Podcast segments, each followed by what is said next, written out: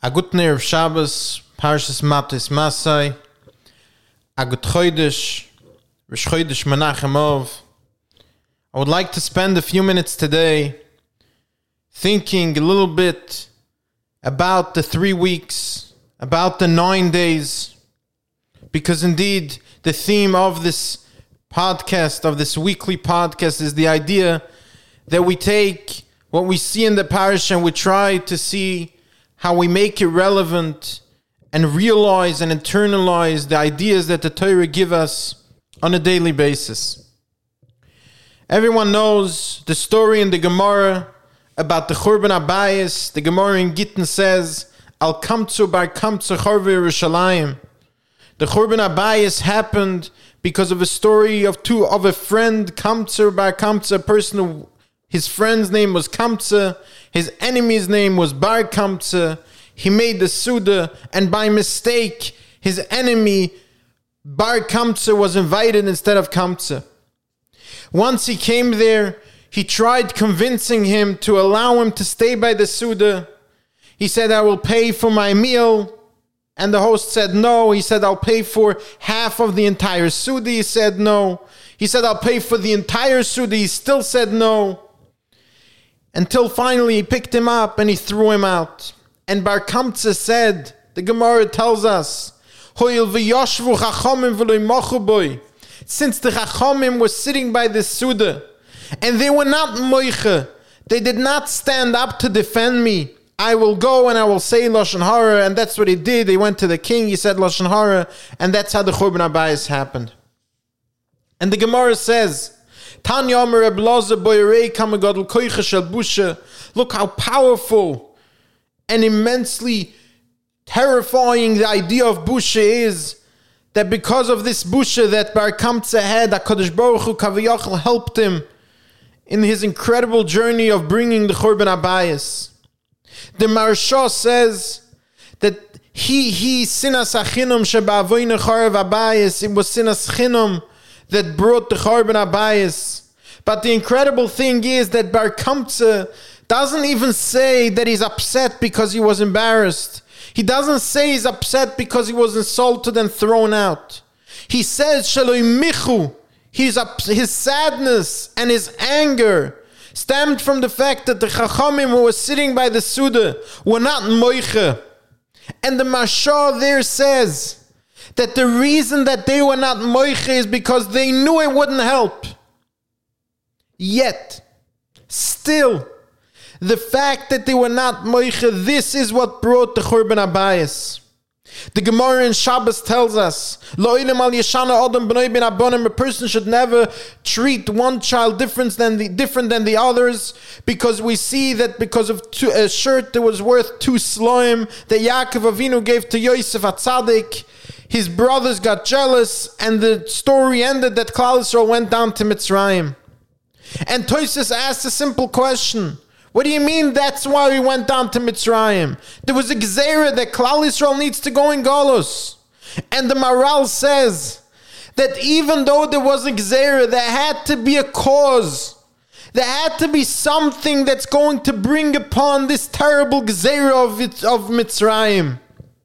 Nothing happens without a cause. And this silence of the Chachamim who was sitting by that Suda is what brought on this Churban Abayis. The Briskerov said, the Gemara tells us that there were three people sitting by the meeting with Paroi to figure out what to do with Klal Yisrael, where Paroi decided to kill the children of Yisrael. Bilam, Eoiv, and Yisroi. Bilam, who gave the Eitzah, uh, was killed. Eoiv, who stayed quiet, was didn't be Yisurim and was punished with incredibly Yisurim. And Yisroi ran away, was Zoiche, that his children would sit in the Lishkas Agozis. And the Briskerov asked the question. Bilam was killed after advising to kill Bnei Yisrael, understandable Midah Keneged Midah. Yisrael ran away because he was protesting Tsar of Klal Yisroi, and he was Zoiche that his kids were doing, sitting in the Lishka Sagozis and figuring out halachas letoivis Klal Yisrael. But Eve, Eve was quiet, And then he was punished with Yisurim. Where is the Midah Keneged Midah? And the Briskerov said an incredible thing. He said, Why was Eve quiet? Eve was quiet because he knew that being Moiche, protesting this Eitzah to Paroi, will not help. And if it won't help, why should I scream? So he stayed quiet. So HaKadosh Baruch Hu brought Yisurim on him. And what happened when he had Yisurim? He started screaming. Why? Would the screaming help? No. But as the Briskerov said it. If it hurts, you scream. The same thing we see on the other side of the coin, Moshe Rabbeinu. Moshe Rabbeinu led an incredible life until he was 80 years old. He was Mishtan a Melech in Mitzrayim. He was the Melech in Kush. He was in prison in 10 years in Midian. And none of this is even mentioned in the Torah. When is Moshe Rabbeinu, when does he become relevant to Klal Yisrael? When he goes out and he sees a Mitzri hitting a Yid and he kills him. He put himself in danger. And then he sees two Yidden fighting, and he steps up and he calls one of them Rasha and he screams at them and he deals with it. He goes to Midian and he sees people are bothering Benois Yisroi and he starts screaming at them. These details where a person instead of staying quiet and he stands up and he does something, that's when Moshe Rabbeinu becomes relevant in the Torah. There was a story there was a Rav of a certain town that visited the Chafetz Chaim. And the Chafetz Chaim asked him, of course, how is, how is it going in your town? And the Rav like, oh, it's not, it's not great. And the Chafetz Chaim asked him, what about the Chinuch? And the Rav says, what should we do? The Maskilim open their own school and they don't charge for it, so the poor people are sending there. It's not, what can I do? So the Chofetz Chaim asked what about kashrus? And the Rav said, what should I do? The butcher doesn't listen to me. He paskins for himself. Well, what can I do? So the Chofetz Chaim asked him, what about tahara? And the Rav says, what should I do? The, the mikveh, it's falling apart. It's a... The Chofetz Chaim said, what do you mean, what could you do? At least you can faint. At least you can faint. If you can't do anything physically, fine. But where is the pain? Where is the screaming? Where is the fainting? The idea that a person can always do something. The Maharil Diskin, Reb Diskin, said that me clapping my father am like vinegar by wine. And people didn't understand the big Maharil Diskin who made open mufsim and nissim, the tzaddik v'goen. And I said, I'll tell you why. When I was young, I used to sit in the outside room and my father would learn in the inside room. And when people would come with questions, I would try and talk to them beforehand and try to figure it out on my own. And then I would go in with them to my father and see if I was able to figure out what he would say or if, would say, if he would say otherwise. One day a fire broke out in a neighboring town.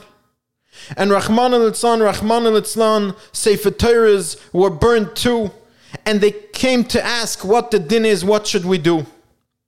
As they came into the outer room, I knew exactly the halacha, what needs to be done with the parts that were saved. And then they went into the inner room and they asked my father the question.